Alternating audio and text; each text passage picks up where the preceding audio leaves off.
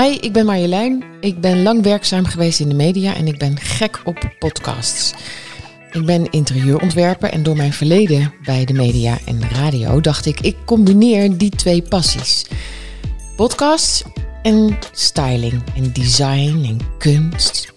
Ik ga dit keer in gesprek met de hoofdredacteur van L Decoration, Eveline Rijg. Ooit begonnen aan een modeacademie, maar al tientallen jaren geboeid en gepakt door interieur. Dit is Evelien. De eerste stijlkast met eigenlijk gelijk een, een, favoriete spreker van mij. Eveline Rijg, hoofdredacteur van de L Decoration. Je maakt een prachtig blad. En omdat ik je echt leuk vind. dat kunnen de luisteraars natuurlijk niet, uh, niet zien. Maar ik zit hier heel erg te blozen. Dankjewel. ja, ik heb een paar keer jou meegemaakt. Uh, en dan geef je presentaties. En dat doe je zo leuk en met zoveel humor. Dat ik me wel eens afvraag, wat doe je achter de schermen? Nou ja, daar hou ik gewoon ook mensen lekker van hun werk door oeverloos te, te kletsen. Dat uh, is een familiekwaal. Ja? Ik heb dat van, ja, absoluut. Wij zijn allemaal breedsprakig. Maar je houdt er ook van om het leuk te maken hè? in je tekst. De woorden die je af en toe gebruikt. Als je iets uh, gaat vertellen aan mensen, dat je mensen ook uh, niet alleen moet informeren, maar ook uh, moet amuseren. Um, want anders is het saai en dan haken mensen af. Ja. Ik heb zelf vaak genoeg um, in zalen gezeten met mensen die dan een verhaal uh, vertellen. En dan haken. Je ziet gewoon om je heen dat mensen gewoon, gewoon uitschakelen en denken: oké, okay, dit duurt te lang. Uh, ik ben niet meer geboeid. Uh, dus ik probeer dat. Ik probeer het zo leuk mogelijk te maken. Ja, ja. En um, ik denk ook wel, ja, ik vind het.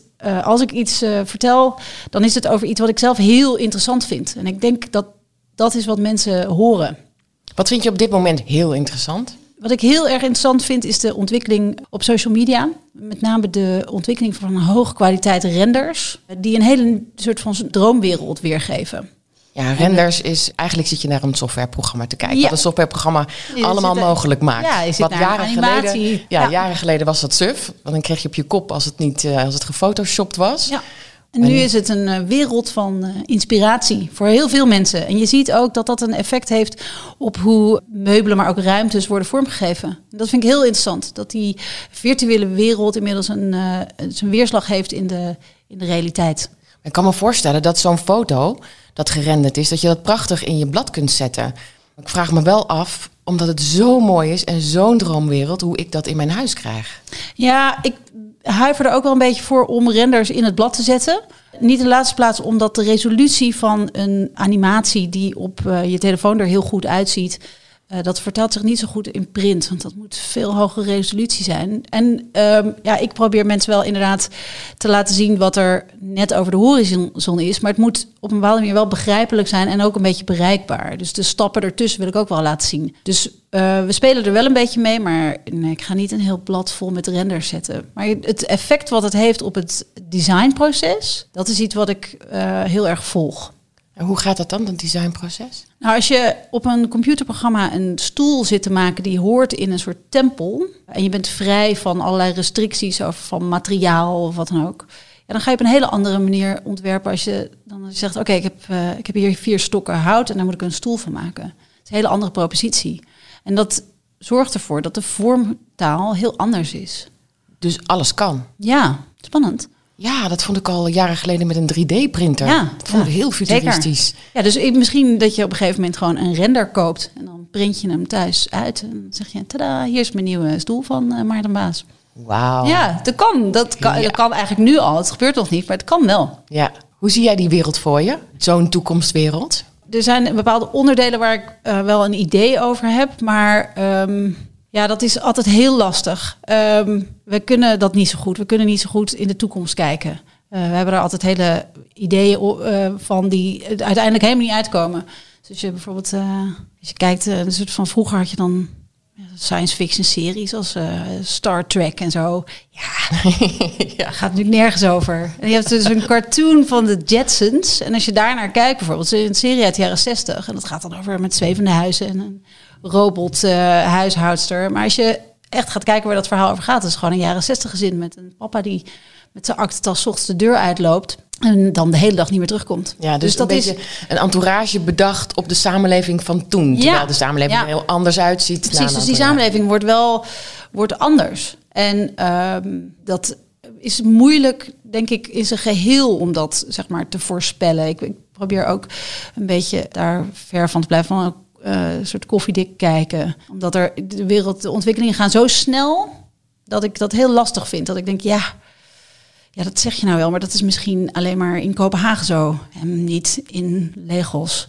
bijvoorbeeld. Weet je, dat is, eh, er zijn uh, heel veel verschillende werelden. Maar nee, uh, may you live in interesting times. Dit hadden we natuurlijk ook nooit in de jaren zestig, als wij een futuristisch plaatje hadden getekend, gedacht dat wij aan het thuiswerken zijn, massaal. Nee. nee. Dus ik een kleine zijstapje. Mijn moeder is een hele tijd geleden overleden, in 1996. En soms doe ik een soort van uh, testje met mezelf. En dan denk ik, als zij er nu in één keer zou zijn, zou ze dan nog steeds snappen hoe die wereld in elkaar zit? er zijn er een paar dingen die ik dan moet uitleggen. Dus het feit dat wij de hele tijd op onze telefoon zitten te kijken, bijvoorbeeld. En internet natuurlijk. Maar meeste zou zij gewoon nog steeds gewoon denken: oké, prima. Weet je, dus we hebben in plaats van een strippenkaart heb je nu een pasje fine. Weet je, Dus die stapjes, weet je, er is heel veel gebeurd. Maar tegelijkertijd is de wereld waar wij allemaal ons dagelijks in begeven, uh, ja, die is nog heel herkenbaar. Ook voor, uh, ja, als je dat zeg maar in het perspectief van de tijd, zeg maar van de afgelopen nou, 50 jaar bekijkt, dan snap je het wel. Dan snap je de evolutie ook. Vind jij het eigenlijk geen hele grote schokkende gebeurtenis dat wij met z'n allen zijn gaan thuiswerken? Dat uh, ik reed hier vanochtend naar Amsterdam, zomaar hop, op de snelweg naartoe, zonder files. Vind je dat dan niet schokkend groot? Uh, nee, nee, maar ook niet omdat het is een. Um, beweging die eigenlijk Steve Jobs al um, heeft gespot toen hij dit met de eerste iMac kwam. Die dacht, als die computers thuis zijn, dan moet hij er heel knap uitzien. Ja. Nou ja, dan is het maar één heel klein stapje om te denken... oké, maar als je dan thuis zit te werken achter je computer... waarom zou je dan nog naar kantoor gaan? Ja. Dat is gewoon inmiddels al 25 jaar geleden... volgens mij dat de eerste iMac op de markt kwam. Dus hebben we nog lang over gedaan. Ja, hebben we nog best wel lang over gedaan eigenlijk. Ja. ja. En er moet dus weer iets gebeuren voordat wij met z'n allen iets willen veranderen. Want dat is echt lastig, hè? Ja, nou ja, ik denk wel dat het wat, wat er nu gebeurd is, is dat nu dat we allemaal thuis zitten te werken, hebben heel veel werkgevers, denk ik, gezien dat mensen intrinsiek gemotiveerd zijn. Dat die gewoon aan hun keukentafel net zo hard door blijven werken als op kantoor. Kan je heel veel managementlagen kan je dan weg gaan snijden. Want dat is eigenlijk heel betuttelend. Ja. Het gaat heel erg uit van een heel soort negatief beeld van een uh, werknemer die, um, waarop gelet moet worden. Ja. En anders doet hij het niet. Ja. Was jij al klein kind naar jouw redacteuren toe? Ga maar thuis werken, is je kind ziek, prima. Ja, ik, ik ben ervan overtuigd dat als mensen uh, hun werk leuk vinden, dat ze dat prima zelf kunnen. Je, je huurt mensen in omdat je vertrouwt dat ze iets kunnen. En dan is het heel raar om vervolgens er bovenop te gaan zitten en dan niet te vertrouwen dat ze dat ook doen. Ja. ja. Nee, dat heb ik altijd heel raar gevonden. Nee, die verantwoordelijkheid die. Um, die draag je met elkaar. En jij past dus als manager, hoofdredacteur in deze tijd. Ik, dat Dit hoop ik. Ja, ik, ja ik, ik, hoop uh, dat dat, uh, dat, dat ja. zo is. Uh, moet je misschien niet aan mij vragen. Moet je ik ga zo even tussen ja, die team vragen. Ja. Hoewel die waarschijnlijk allemaal thuis zitten te werken. Ja, de meeste wel, ja. ja. Laten we de overstap maken naar het huis. Want ik vind, ja, mijn privéleven is niet zo heel veel veranderd, want ik werkte al best wel vanuit huis. Wat ik wel heb gedaan is een COVID-hond gekocht. Ja. En eentje die in het interieur past, bleek later. De, jee, die, nou, ik zal een, eh, een link in de, ja, ik zal een plaatje in de, in de show notes zetten. Dat was denk ik een beetje toeval, maar aan de andere kant hou ik ook van die kleuren.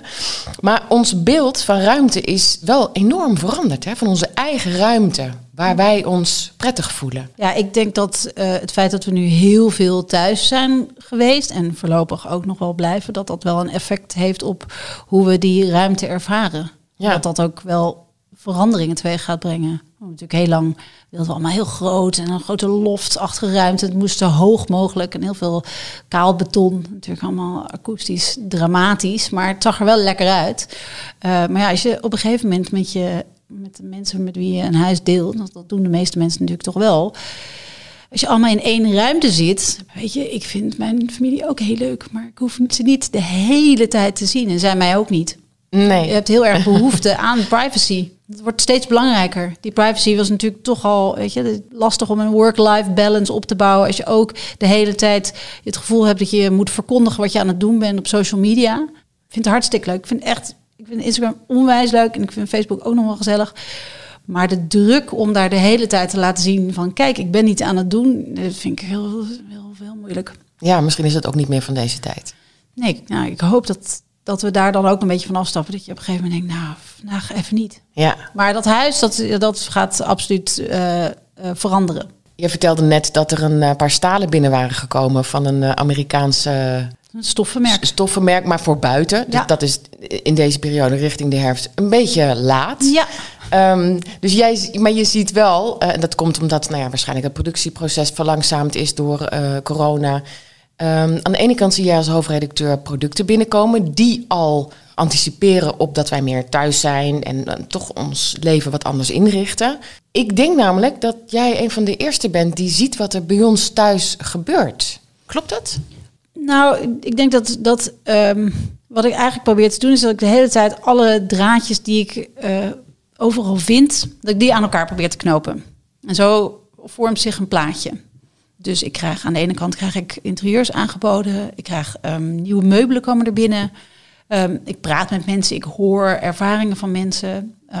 Nou, ik zie inderdaad ook heel veel wat er op social media gebeurt en ook in mijn directe omgeving. En alles bij, bij elkaar vormt dat een beeld van uh, waarvan ik denk van oké, we staan ongeveer hier nu en dit is iets wat ik denk, oh, dat is nieuw. Ik bedoel, als ik nieuwe stoelen koop voor mezelf tijdens de lockdown, dan is dat één ding. Als ik vijf mensen spreek die allemaal naar de bouwmarkt zijn gereden om verf te kopen, dan denk je, oké, hier is wat aan de hand. En vervolgens zie je eigenlijk dat heel veel mensen hebben bedacht, wacht even dit huis is, weet je, alles is nu thuis en thuis is dus alles. En zeker in hele roerige tijden moet je een plek hebben die jou dus, um, die jou voedt eigenlijk en die je ondersteunt. Um, dus dat is wel iets waar mensen heel veel mee bezig zijn. Ja. Nou, dat is natuurlijk eigenlijk een ja, soort van aardige soort van bijvangst van toch een hele vreselijke ontwikkeling. Kun je uh, voorbeelden geven? Die, bijvoorbeeld, ik was laatst naar een lezing en uh, daar werd, uh, werden foto's laten zien, prachtige foto's van mensen die thuis sporten. Ja. Waardoor je ook je sportspullen ineens ja, ergens in een rek kwijt moet. Want je wil een yogabal en, en je wil elastieken, weet ik veel wat er allemaal is. Hebben verbed. ja, oh ja, natuurlijk, dat gaan we ook doen. Thuis ja, is alles. Ja, thuis is alles.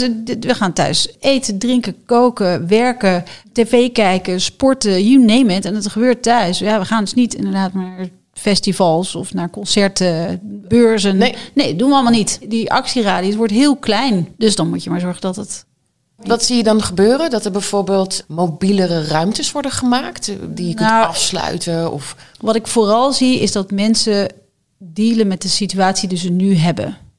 Dus ze gaan kijken van oké, wat heb ik en hoe kan ik daar op een slimme manier mee omgaan? Dus als jij een stukje dak had waar je nog niks op had gemaakt, dan ga je daar misschien nu een dakterras of misschien wel een soort sunroom maken. Omdat je denkt, ja, winter komt eraan en ik wil toch mijn daglichtuurtjes uh, uh, goed pakken. Dan hoef ik niet de hele tijd de deur uit. Mensen huiveren ook gewoon dat je denkt, ja, weet je, naar de stad in is echt geen lolletje op dit moment. Dus dan thuis wel leuk zijn. Ja. Dus dat zie je, dat mensen gewoon eigenlijk aan het kijken is van heel klein, van nou, weet je, ik wilde eigenlijk al behangen en dan ga ik het nu ook maar doen ook. Dus een daadkracht is er vooral. Uh, en dat op allerlei verschillende manieren. Ik sprak gisteren iemand die zei, ja, ik heb eindelijk gewoon die hele keuken gewoon eruit. En we moesten gewoon, ik dacht opeens, zo lelijk. En toen dacht ik, oh wat fijn dat je gewoon nu in de hebt gedacht, en nu moet het maar gebeuren ook. Ja. En dat is natuurlijk ook omdat mensen zijn niet, of ja, min, veel minder op vakantie gegaan. Die hadden misschien daarin wat geld over. Want het is natuurlijk wel zo dat deze situatie we zitten wel in een crisis, maar het is niet een economische crisis. Voor sommige mensen wel. Voor sommige mensen wel, maar het heeft geen economische oorzaak, bedoel ik. Snap je? Het is, de pandemie is een andere oorzaak dan een aantal jaren terug. Was echt een economische oorzaak.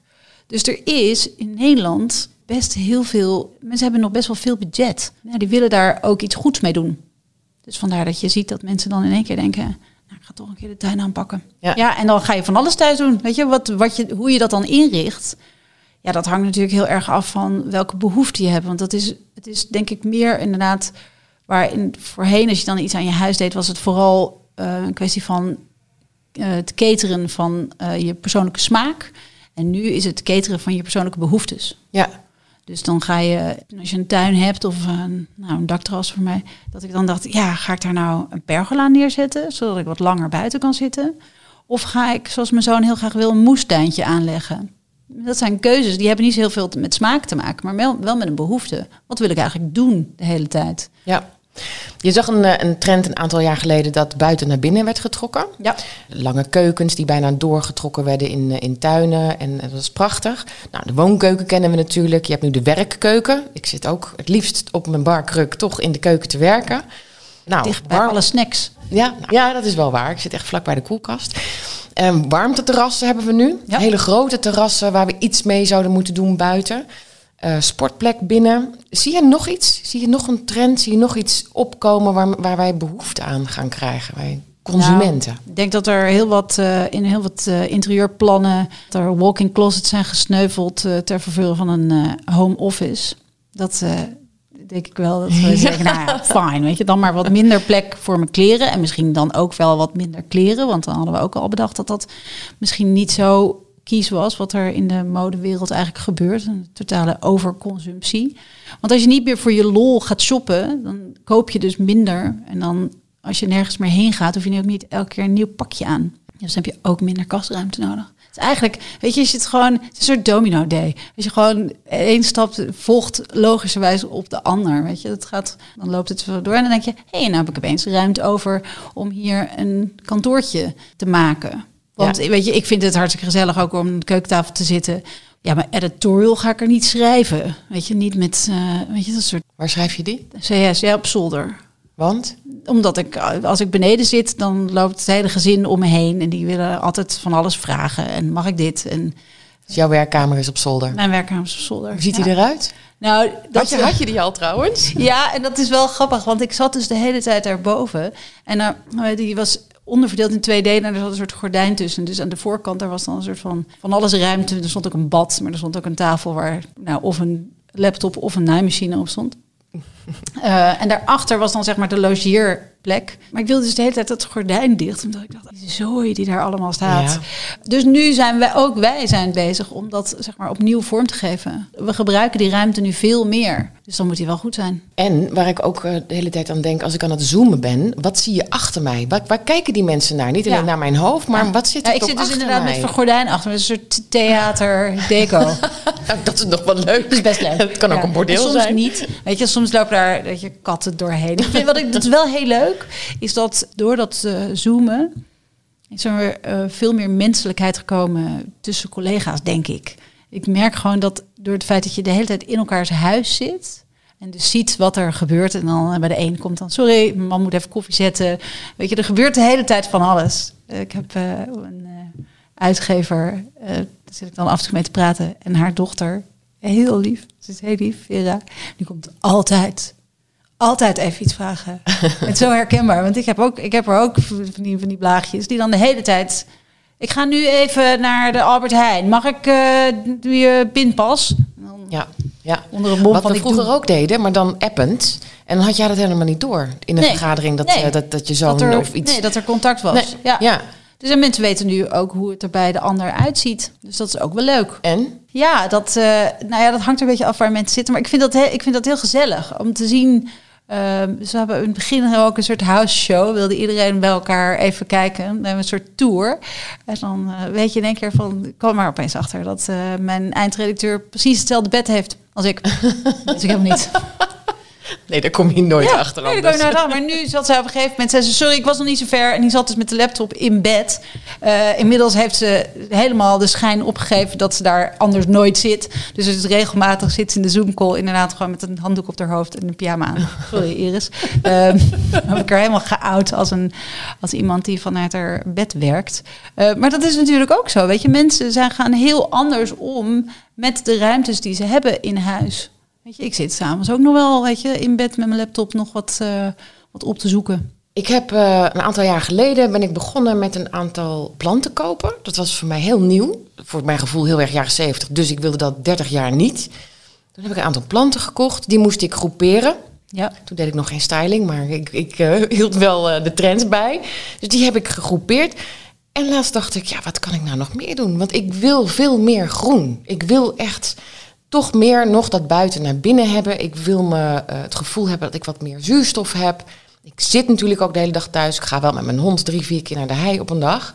Dat is wel een, een heel fijn voordeel van een hond Ja, hebben. luxe, ja. Ja, nou, dat, dat was echt een, een, een heel, heel prettig voordeel. Ook dat ik er vlakbij woon. Ik hoef geen 40 kilometer te rijden. Maar wat moet ik toch met dat groen, Evelien? Wat ik heel opvallend vind, is dat alles wat wij nu doen, heeft te maken met de natuur. Dus hoe meer we achter die laptop zitten, hoe meer we een hunkeren naar buiten. En wat we delen ook met elkaar op social media, gaat ook alleen maar over de natuur. Over de- van onze bordjes eten naar een mooie lucht als we ergens zijn. Dat, die hunkering naar de natuur die is enorm. Wat, we hebben natuurlijk een hele plantenhype gehad een, te- een tijd eh, lang. Maar er zijn heel veel mensen erachter gekomen dat zij helemaal geen groene vingers hebben. De, waaronder zeg maar mijn man. Dus ik eh, heb in onze douche staan 32 planten, die verzorg ik. Daar gaat het best goed mee.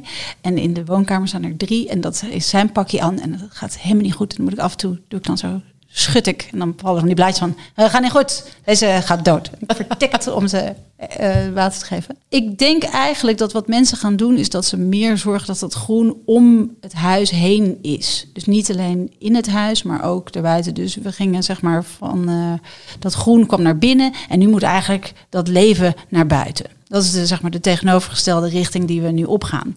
Dus we gaan inderdaad veel meer wandelen. We gaan veel meer ook buiten. Op, eh, als we dan recreëren, dan is het ook heel vaak buiten. Je het buiten afspreken met mensen is, voelt ook veel veiliger dan ergens binnen zitten. Dus dat buiten, dat krijgt een hele andere functie. En daar hoort, zeg maar, dit, het omringd zijn door de natuur is ook onwijs belangrijk. Als je eh, heel lang achter een laptop zit, heb je dat niet? Dat je dan zo heel lang zit te kijken en dat je dan wegkijkt en dat je denkt, oh, ik kijk een soort van onscherp. En dan duurt het even voordat je ogen weer een beetje normaal zijn. Ja, dat is niet heel gezond om dat uur na uur na uur te doen. En dat doen we wel. En als we dan klaar zijn met werken achter de laptop, dan gaan we s'avonds, zitten we weer naar een scherm te kijken. Nog één aflevering dan, misschien nog één. En zo binge je gewoon door de hele zeg maar, Netflix-catalogus eh, Ja. heen. En zit je dus de hele dag eigenlijk naar zo'n blauw licht te kijken. Nou, dat is gewoon niet goed voor een mens. Ehm, dus vandaar dat je inderdaad moet gaan kijken van hoe ga ik dat buiten betrekken bij mijn huis. En hoe ga ik zorgen dat, eh, dat er ook in de publieke ruimte meer groen is? Nog meer. Dus je gaat dat zien in de architectuur. Er zijn natuurlijk al een paar van die mooie soort van Bosco-verticale toren. Er worden er hier in Nederland komen er ook steeds meer bij. Maar daar komen dat, ik ben ervan overtuigd dat, dat, dat we daar het eind van nog niet van in zicht is. Dat we dat nog veel meer gaan zien. Omdat dat is de behoefte die wij hebben. Als je dicht bij huis moet zijn, dan moet daar ook groen zijn. Eh, ja, nou ik merkte ook dat ik mijn eh, binnenplanten allemaal buiten zette in de zomer. Ja, ja, dat is wel verstandig. Ja, maar daar had ik eerder echt nooit aan gedacht. maar ik dacht, ja, ik, ik wil me toch wat meer omringen. En, maar het is zo raar dat het een gedeelte is het heel onbewust wat je doet. En een gedeelte is echt bewust. Dus ik heb ook werkelijk een hond genomen omdat ik dacht, ja, nu wil ik echt naar buiten. En ik vind het heel fijn om dat met een doel te doen. Ja. Ik wilde al een poos een hond, dus dat heb ik gedaan. En nu, nou, ik, ik ga eigenlijk nooit met tegenzin als het regent naar buiten. Terwijl ik jaren geleden dacht, ach, moet je die arme stakker zien in de regen met zijn hondje. Verschrikkelijk. Ja, maar d- je had omarm ik het. Je had, voorheen had je natuurlijk, de, ging je eigenlijk de hele dag de deur uit. Dus toen was je eigenlijk al onderweg. Dus als je dan s'avonds thuis kwam, dan vond je het eigenlijk wel best. Dan was je blij dat je gewoon weer Ja. een keer gewoon lekker op de bank kon gaan zitten. En nu ben je gewoon de hele dag thuis. Het is gewoon zo'n omschakeling. Ja, Het heeft ergens ook wel een soort van hoog jaren 50 gehalte, vind ik soms. Maar niet op een vervelende manier. Het is wel zeg maar op een moderne manier. Mijn man is bijvoorbeeld heel erg brood gaan bakken. Vond ik ook heel fijn. Daardoor heb ik wel allemaal extra corona-kilo's, maar ja, fijn. Er was verse focaccia, ja, dus het is ook wat waard. ja, ja. Maar ja, misschien waren die coronakilo's eigenlijk ook wel nodig. Ja, misschien. Het zit prima. Ja, hè? Ja, dat gevoel heb ik ook. Ja. Ehm, zijn er ehm, kunstenaars, eh, mensen waarvan je zegt, ja, die moet je echt nu volgen. Daar gebeurt iets. Want we, wat we nu bespreken is heel erg van nu. We kunnen moeilijk in de toekomst kijken, want we proberen al de nieuwe, ja, hoe we in het leven staan, die nieuwe dingen eh, te interpreteren en te implementeren. Zie, zie jij mensen in je omgeving van je denkt, nou, die moet je echt gaan volgen. Dat is zo goed. Dat ziet er zo goed uit. Het ziet er zo toekomstgericht uit? Nou, niet één iemand. Wat ik wel heel interessant vind, is dat er, er jonge fotografen, daar gebeurt heel veel. Die zijn natuur op een hele bijzondere manier ook aan het manipuleren. En dat was al een beetje een trend. Met hun foto's? Met hun foto's, ja. Het was, eerder dit jaar was er eigenlijk tijdens de lockdown, Doodzon had, uh, Foam had een hele mooie expositie, die heette On Earth.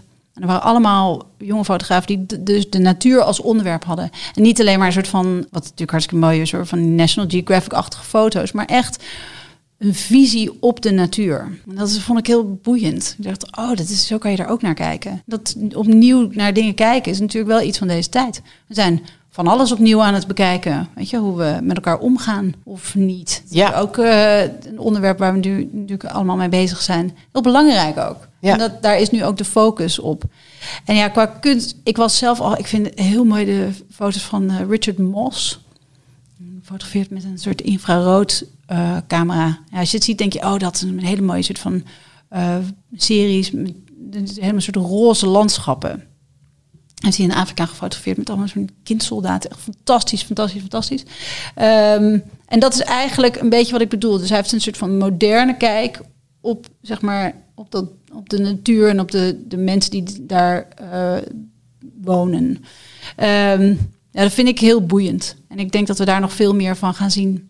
Ik zal de links waar je het nu over hebt in de show notes zetten, zodat men het eventjes kan checken. Uh, Ongetwijfeld als ik uh, straks wegloop, denk ik, oh, en ik had nog dit en dat en de, zus en zo. Zetten we het er ook onder? Ja, dat is goed. Ja, dat zetten we gewoon ja, bij. Van, ja. dit zijn we nog vergeten, maar moet, moeten jullie echt zien? En wat ik de hele tijd hoor, uh, jij komt oorspronkelijk uit de modewereld. Ja. Je hebt een modeopleiding gedaan. Wat ik nu zie, ik had altijd het gevoel dat de mode erg voorop liep en daar kwam dan het interieur aan. Het duurde ook wat langer hè, voordat de producten klaar zijn. Uh, maar nu zie ik dat het een soort gelijk loopt. Of dat de mode een beetje achter aan het lopen is. Want we kopen wat minder mode. Uh, er zijn een aantal fabrieken natuurlijk weer stilgestaan. Of langer over gedaan om een proces te voltooien. En lila zie je een klein beetje in de mode. Maar ik zie het heel erg in interieur. Ja, grappig hè? Ja. Dat zit, ja. Nou, ik denk eigenlijk wat er ook speelt op dit moment... Uh, is dat... Um, daar waar de mode nog heel erg uh, moeite heeft met zeg maar, het businessmodel. Zeg maar, je kan alleen maar heel veel geld verdienen als er een schaalvergroting is. Dat is niet goed voor het milieu. Dat weten we allemaal. Dat is niet alleen goed, niet goed voor het milieu, maar voor heel veel dingen uh, moeten mensen voor veel te weinig, veel te veel maken. En in het interieur, en ik zeg niet dat elk meubel goed gemaakt is, maar het besef is daar al wel veel langer dat dat een unique selling point kan zijn van je meubel. Hoe is iets gemaakt? Waar is het gemaakt? Door wie is het gemaakt? Wat is het materiaal? Merk je ook dat vormgevers graag een klassieker willen maken? Dus niet snel verkoopbaar. Nou, ik denk dat er twee, zeg maar, soort van scholen zijn. Dus er zijn aan de ene kant zijn er inderdaad mensen die zeggen: ik wil iets uh, maken wat gewoon heel lang goed blijft. Dat weet ik, ik vind ik soms heel lastig, omdat ik denk als je gaat kijken in de geschiedenis naar uh, designklassiekers, dat zijn allemaal hele uitgesproken meubelen. Juist, ik denk dat het uitgangspunt van ik ga een tijdloos ontwerp is, ja, dan graaf je een beetje je eigen graf. Tenminste, dat is mijn persoonlijke mening. Maar er zijn heel veel reissues van ontwerpen die eigenlijk al goed waren. Op zich ben ik daar wat meer van gecharmeerd. Want als hij helemaal goed was, waarom zou je dan in hemelsnaam een nieuwe stoel ontwerpen? Noem er eens een. Ik ben zelf inmiddels de trotse eigenaar van een stel uh, Huntsman's chairs van uh, Borgen Mogensen. En dat is een stoel uit 1957. Dat is een perfecte stoel. Hoeft nooit meer weg. Maar niet uit die tijd gemaakt, maar nu gemaakt. Die is nu gemaakt, ja. Oh. Zijn er destijds zijn er heel weinig van gemaakt. Het is heel kort in productie uh, geweest. En die is nu weer uh, door Carl Hansen, is die nu weer in productie genomen. Ja, fantastisch. Echt prachtig. Niks van doen. Uh, en aan de andere kant zijn er dus inderdaad heel veel ontwerpers die heel veel, die heel speels zijn. Die dus inderdaad de, even aan het onderzoeken zijn wat de grens is van de technieken die ze tot hun beschikking hebben. En er zijn heel veel mensen die zich bezighouden met uh, waar is iets van gemaakt, nieuwe materialen. Er gebeurt ontzettend veel op, ma op materiaalgebied. Ik zat laatst in de jury van de Young Designer Award van uh, de Dutch, van, uh, Dutch Design Week. En dat zit ik al een paar jaar. En dat was altijd zaten er een fix aantal productdesigners in. Dit jaar bijna niet. Er zijn heel veel designers die zijn aan kijken die zeggen van ja, voordat ik iets ga maken, een tastbaar product, ga ik eerst eens even kijken van waar ga ik het van maken.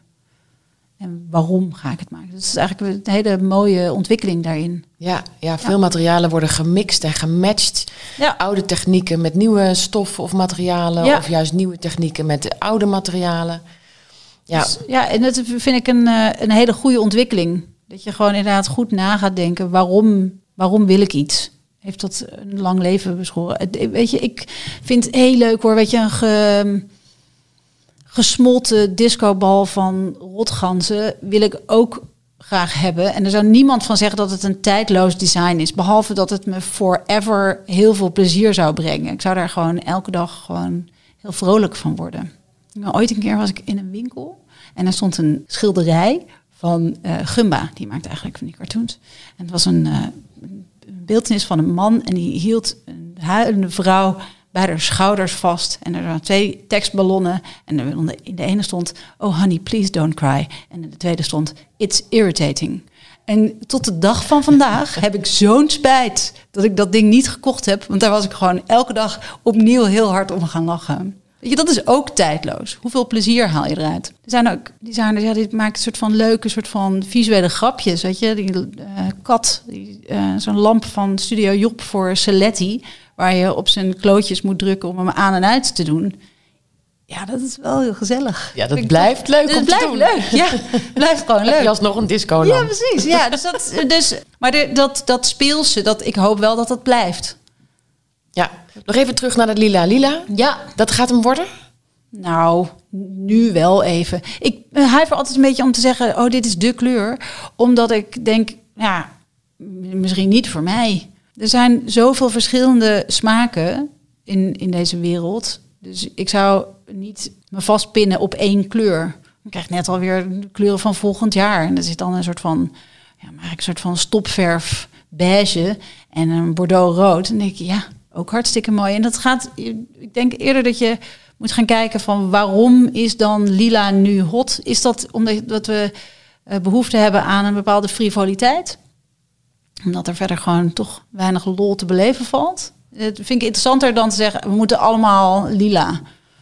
Ik, wil best een lila dekbedhoes, maar ik hoef geen lila bank. Nee. Dus je kan ook Ja. gewoon een beetje kijken waar ga ik dat toepassen. Als ik daar behoefte, als ik denk, nou, dat is wel, gaat mij wel een bepaalde behoefte vervullen. Nou, dan pak je daar gewoon uit wat je, wat je kan gebruiken. Je hoeft niet gelukkig allemaal in één keer helemaal over op lila. Bestaat er voor jou een, een lelijke kleur? Dat is wel grappig, want ik had het net over die, eh, rotganzen. En een van die jongens die heeft op een gegeven moment een keer in een interviewtje met ons heeft hij gezegd dat hij ehm van het limegroen van het appelgroen vindt hij de kleur van de duivel. En toen dacht ik, nou, Robin, daar heb je een punt. Want dat is echt heel lelijk. Het is gewoon nooit mooi. Is gewoon echt, ik heb nog nooit gedacht, ah nou, nou, nou vind ik het wel toch wel aantrekkelijk. En dan heb ik met andere kleuren waar ik niet zo'n enorme fan van ben, die heb ik dan een keer gezien. en Denk, nou, als je het zo doet, vind ik het eigenlijk best wel leuk. Ja. Dus ik ben geen enorme fan van oranje. Maar als je dat goed gebruikt, is het prachtig. Het Maar is dat je toch iets oranje-achtigs Ja. eigenlijk en groene oorbellen. Ja, maar dit is niet Nee. limegroen, want dat is echt heel lelijk. Ja. En tenminste, ja, vind ik. Eh, misschien heel veel mensen denken, nou, zitten thuis, zitten luisteren en denken, hoe bedoel je? Ik heb een hele mooie appelgroene wand. Het is helemaal super. Of een bank. Stuur, ja, stuur mij die foto en dan hebben we het erover. ja, heel goed idee. Ehm, maakt het jou eigenlijk uit hoe iemand eh, zijn huis eh, vult? Ehm, Kun je je irriteren als je bij iemand op, op bezoek bent die gewoon zijn huis helemaal vol heeft gezet met iets? Of ik vind eigenlijk, ik vind desinteresse vind ik het meest storende van alles. Als gewoon in je het algemeen? Als, je het, ja, als het je niet interesseert. En ik begrijp het ook niet. Ik begrijp het gewoon echt niet. Dat ik echt denk, hoe bedoel je? En dan mensen zeggen dan heel vaak, ja, maar ik weet niet wat ik... eh, weet je, ik weet niet wat ik leuk vind. Dan denk ik, dat weet je wel. Want je weet ook precies waar je op vakantie wil. En je weet precies wat voor muziek je leuk vindt. En je weet precies wat voor kleren je moet kopen. Nou, dan weet je ook wat voor bank je moet uitkiezen. En dat is alleen maar een kwestie van aandacht. En goed kijken en een beetje wat energie in stoppen. Ja, ik begrijp dat echt niet. Ik begrijp gewoon echt... Ja, maar dat, ja, dat is ook de totale beroepsdeformatie. Daar geef ik meteen toe. Maar ik begrijp het gewoon echt niet. Dat je gewoon denkt, het is wel goed zo. En dat, ik bedoel, kan me wel voorstellen dat je gewoon denkt, ja, ik ben, uh, noem ze een doorstraat, internist of zo. En ik ben de hele dag ben ik in het ziekenhuis en dan kom ik thuis en dan heb ik helemaal geen behoefte om me bezig te houden met mijn interieur. Want dan wil ik gewoon, uh, weet ik veel, het laatste artikel in de Lancet lezen. Want ik ga levens redden. Weet je, dan denk ik, dat is helemaal prima. Maar besef je wel dat die omgeving waarin je dat doet, dat die voor je, jou mee kan werken of tegen kan werken.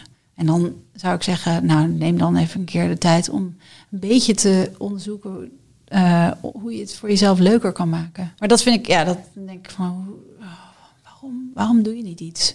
Ik echt zo gek. Ik kom, ik kom wel eens bij mensen en dan denk ik, nou, je hebt gewoon echt helemaal niks aan de muur hangen. En niet als, als een keuze. Als je gewoon zegt, ik hou helemaal niet van lijsten aan de muur of ik hou helemaal niet van... Fine. Maar als je het niet hebt gedaan omdat je er niet over na wil denken... Nou, dat vind ik gewoon luiheid. Toen ik uh, begon met, uh, met mijn opleiding tot uh, interieurstylist... kreeg ik best wel wat opmerkingen in mijn omgeving. Omdat zij het eigenlijk een beetje... Ja, een beetje gek beroep vonden. Een beetje een behangetje hier en een oh, bankje, bankje schuiven. En dan kwam ik ook uit een hele andere wereld. Ik kwam uit een mediawereld. Dus nou ja, dat, en radio heeft al sowieso niet zoveel met, met entourage te maken. Vind jij een stylist nodig? Voor deze internist bijvoorbeeld, die er niks mee heeft? Ja, als je gewoon zelf er geen tijd of moeite in wil steken... Uh, dan zou het absoluut verstandig zijn om iemand in te huren die dat wel wil doen. En die dus ook kijkt naar jouw behoeftes en hoe die vervuld kunnen worden. Ja, dat lijkt me een uitstekend idee. Ja, misschien... Ik vind het ook heel raar hoor, dat mensen dat tegen je zeggen. Mag ik dat, uh, mag ik dat nog even opmerken? Ja, ja zeker. Want er zijn, ik ken echt heel veel mensen die een hele goede baan hadden... en die op een gegeven moment hebben opgegeven om, weet ik veel, yoga-leraar te worden. En daar heeft naar mijn weten niemand van gezegd dat ze dat niet moesten doen.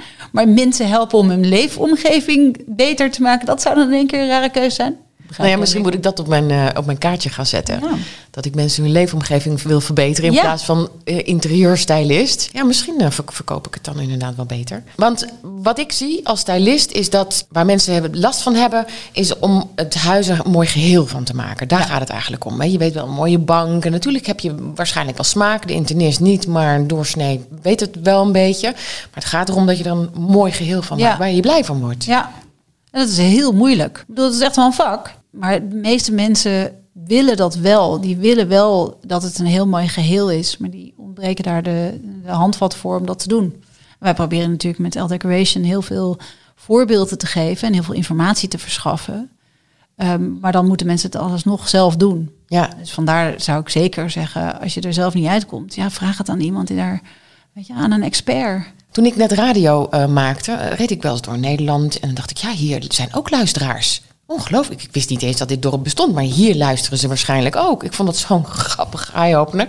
Maar heb jij dat ook als je je blad maakt, dat je iets erin zet en denkt, ja, er is iemand die dit in zijn huis gaat zetten? Ja. En dat je nieuwsgierig bent eigenlijk. Nou, wie is dat en, en hoe, in, in wat voor een vorm heeft hij dat neergezet? Met wat voor een lamp erbij? En... Nou, het is wel grappig dat je dat zegt. Ik zet, we zetten niks in het blad waarvan, waarvan we denken dat niemand erin geïnteresseerd in is. Um, en wat ik ook heel graag wil, um, ik geloof helemaal niet in een soort um, interieur keurslijf of zeg maar de smaak. nee, er zijn heel veel smaakjes. Ik heb een heel donker huis. Toen wij ons huis lieten bouwen, gingen ze de hele tijd aan mij vragen: wil je behang klaar of wil je het helemaal gestuukt? En ik keek de hele tijd naar die betonnen muren en toen dacht ik, niks meer aan doen. En dan vonden nog steeds mensen die bij mij komen die zeggen van, oh, oh, dit moet nog gedaan worden. En dan moeten wij de tijd uitleggen van, nee, hier gaan wij echt niks meer aan doen. Maar dat is mijn behoefte. Ja. En die van gelukkig ook van mijn man. Dat wij gewoon, wij hoeven niet een hele lichte, frisse ruimte. Tenminste, het is brandschoon, maar het is niet, het is niet zo'n hele, het is gewoon niet heel licht. Ik vind het heel knus als het mhm. donker is. Maar dat is mijn behoefte. En zo zijn er heel veel behoeftes. Dat is voor iedereen anders. Um, sommige mensen willen een heel trendy huis. Voor het laatste, weet je, heel veel boogjes. Denk ik, denk ik superleuk. Moet je vooral doen. Ja. Um, dus ik probeer zoveel mogelijk verschillende dingen van een bepaald niveau te laten zien. Ja. Dus vandaar dat je, als je een nummer koopt, dat er niet... Ik geloof ook eigenlijk niet zo heel erg een thema nummers. Omdat ik dan denk, ja, je zal maar niks hebben met Wabi Sabi. Nou, dan sla je dat nummer over. Ja. En wat zonde, want dan hadden we je zoveel leuks kunnen laten zien. Dus vandaar dat we proberen om dat eigenlijk zo divers mogelijk te maken. En dan, ja, dan ga ik er wel vanuit dat mensen denken, oh, dit wil ik ook. Ik heb al zoveel waanzinnig mooie dingen voorbij zien komen dat ik gewoon de hele tijd denk, nou, als ik nog een keer het mag doen.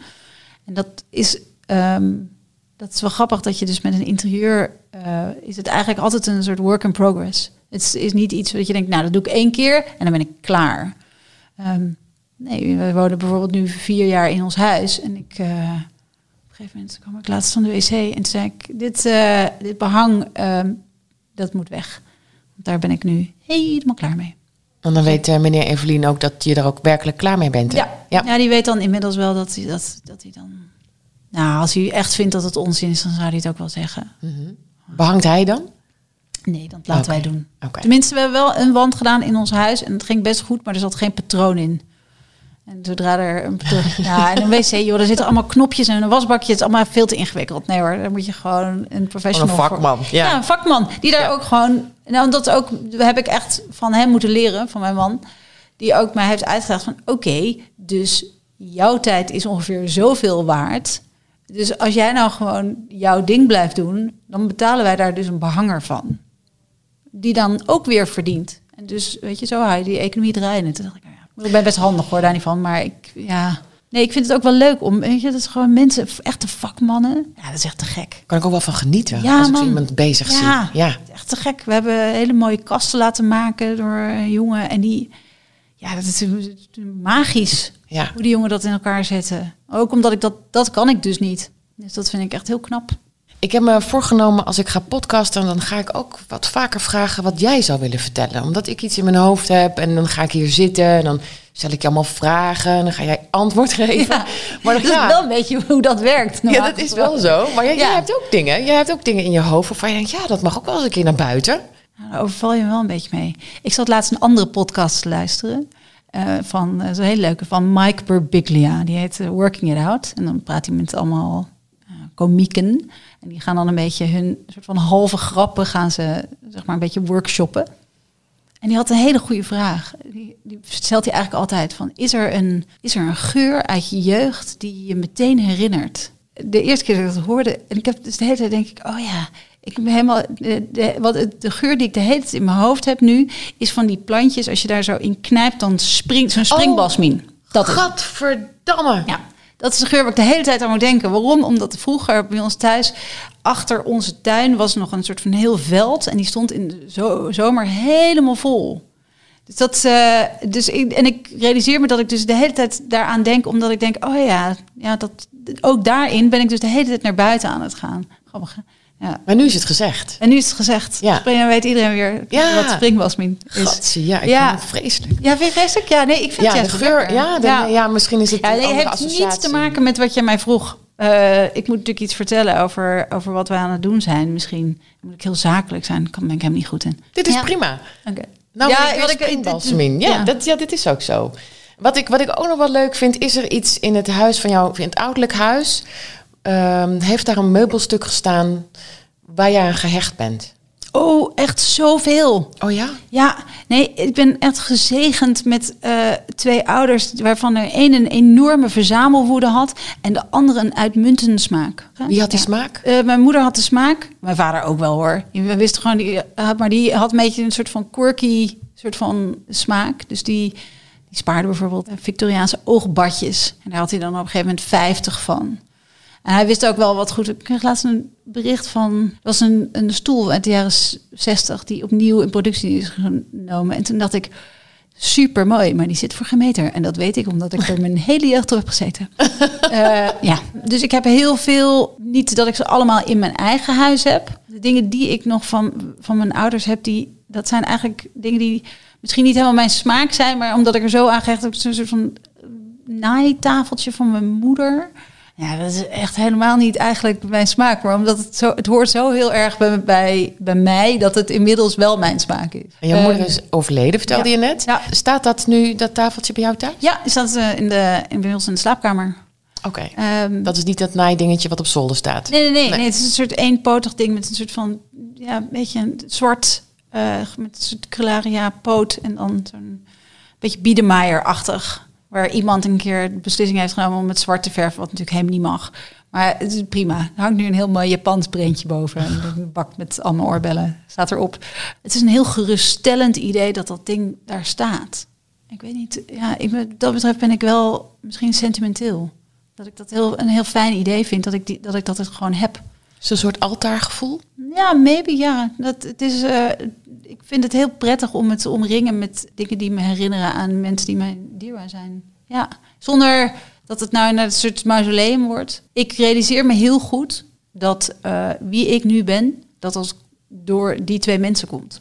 Dus mijn vader die ehm, moest voor zijn werk heel erg vaak naar Engeland. Die heeft op een gegeven moment daar een huis gekocht. Nou, hij werkt voor ferrymaatschappij, dus niet alleen in de vakanties, maar ook soms in de weekenden. Haalde hij ons op vrijdag van school en dan gingen we op de boot. En we waren zaterdagochtend in Engeland. Waren daar het weekend, zondagavond. Weer terug, maandagochtend zo. Weer naar school gebracht. En vroeg ze, wat heb jij dit weekend gedaan? En zei ik, ik heb paard gereden. Van mensen is me niet altijd een dank afgenomen. Dat natuurlijk heel verwend. Maar dat was niet, zeg maar, poenerig. Maar dat was gewoon de, de, de omstandigheid waarin ik ben opgegroeid. Dus ik heb, zeg maar, alle, zeg maar, culturele referenties van een Engels iemand van mijn leeftijd. Die heb ik ook. Ik heb alle kinderprogramma's en, weet je, ik snap alle jokes. Als het vanaf een bepaald punt doe ik helemaal mee.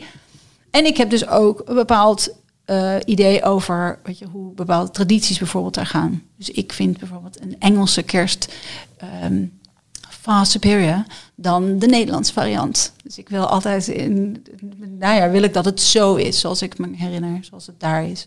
Met gekke hoedjes en Christmas crackers en stuffing. Ja, hij verzamelde van alles en mijn moeder die had op een gegeven moment die dus heel mooi allemaal hele mooie Japanse dingen en zo. Die wat- meer, die kon wat beter cureren. Mijn vader kon helemaal niet cureren. Die heeft nooit wat weggegooid. Een soort hoorder. Dus het was een hele mooie clash. Maar ik, weet je, ik begrijp heel goed waar eh, mijn fascinatie voor, eh, voor, al die, voor al die spullen vandaan komt. Want dat is gewoon met de paplepel is dat er ingegoten. Betekent dat ook dat je niks weg kan doen? Nee, nee, nee, nee. Ik ben meedogenloos in het weggooien van dingen. Oh, dat wel. Ja, als, ik, ja als, ik, als, het, als het klaar is, dan is het klaar. En dat duurt wel een tijd. Maar ik kan heel makkelijk eh, zeg maar de knoop doorhakken dat het, ja, dat het weg moet. Ja. Je zei net weggooien, maar ik zie zo een aantal vriendinnen om jou heen die roepen, dan wil ik het Ja, wel. ja, ja. ja. Juist. ja dat, gaat, Ja. eh, dat is een soort. eh, het moet dan bij mij, het moet dan ja, moet bij mij weg. Ja. En dan daarna, als er iemand anders er heel blij mee is, all the better. Hebben we alles gezegd? ja, er is nog heel veel Ja, te vertellen. nee, ja, ik moet nog. eh, we zijn nu bezig met vier nummers. Dat is een beetje een nadeel van de. We hebben tijdens de lockdown. We waren bezig met een badkamer special. Dat is een extra magazine. Die krijg je dan. Die zou je eigenlijk bij nummer twee erbij krijgen, maar die hebben we toen eh, eh, Doorgeschoven. doorgeschoven naar nummer zes. En nu moeten we ook de nieuwe buitenboeken zien. En een heel nieuw blad El Atable. Dus we zijn voor het eerst zijn we een food magazine aan het maken. Ja, het is echt geweldig. Het is echt superleuk. Oh, leuk. Ja. Want daar ligt ook jouw kracht nog, toch? Daar heb je ervaring in, in ja, eh, ik hoop het. en ik eh, hoop het dat dat, eh, dat dat nu. Maar dat, dat laat ik graag over aan de mensen die dat dan straks gaan, gaan bekijken. Of ik daar verstand van heb. Maar het is wel heel leuk. Maar dat betekent ook dat ik nu vier deadlines heb. Ja. Dus dat. Ja. Ik ga maar eens even kijken wat voor een nieuwe opmaakjes. onze waanzinnige art Kitty. Eh, in mijn. Ja, je mijn gaat zo aan de slag. Ja, je gaat zo aan de slag. Ehm, is het leuk om, eh, om iets weg te geven aan luisteraars? Ja, Zullen we dat doen? ja. dat we heb je iets? Ik weet niet. Ik eh, kijk nu in, op je kantoor. Nou, voor zover mensen nog geen L-decoration hebben, wil ik best een, een pretpakket sturen. Oh, Dat leuk. je weer even, dat je denkt, nou, die heb ik nog niet. Moet hij iets, iets sturen naar je? Of, eh, Ehm, ik ben de enige Evelien.rijg op Instagram. Dan gaan we maar DM'en met je allerleukste kamer. oh, de leukste camera in Laat je zien. huis. Hoe- ja. Moet het richting kerst? Oh, dat is wel eigenlijk wel een goed idee. Ja, doe maar. Ja? Er moet sterretje iets feestelijks gebeuren. Oké, gaan we doen, gaan we doen. Nou, dankjewel Evelien. Graag Ehm, ik ben bang dat dit niet de eerste en de laatste keer is dat ik je heb Nee, gesproken. ik vind het helemaal prima. Zoals je weet, ehm, eh, ik, ik doe niets liever dan hierover praten. Toen ik jou mailde met de vraag of je dit wilde doen, toen schreef je dat al. Ja. Want niet liever dan over interieur eh, eh, praten. Nou, dat gaan we dan zeker doen. Die uitnodiging is die, die ligt er dan al binnenkort. Alles wat we hebben besproken, wat mensen nog willen nakijken, dat zet ik in de show notes. Ja. We gaan nu nog even een fotootje van elkaar maken. Anderhalve meter afstand, dat wel. Dus we moeten even kijken hoe we dat doen. Misschien kunnen we liggend naast elkaar met de hoofd anderhalve meter van elkaar vandaan of zo. We moeten even, even iets creatiefs Ja, dat verzinnen. een hele interessante foto. Ik ben heel benieuwd wat mensen ervan vinden. Ja. Dankjewel Evelien. Ja, graag gedaan. Wil je meedoen om het L Decoration pakket te winnen? Stuur dan een DM naar de enige echte Eveline Rijg met CH, korte i CH. Of stuur mij een mailtje info stijlcast.nl Stijl met een lange i en cast met een C. info stijlcast.nl Volgende week een nieuwe gast. Luister je dan weer?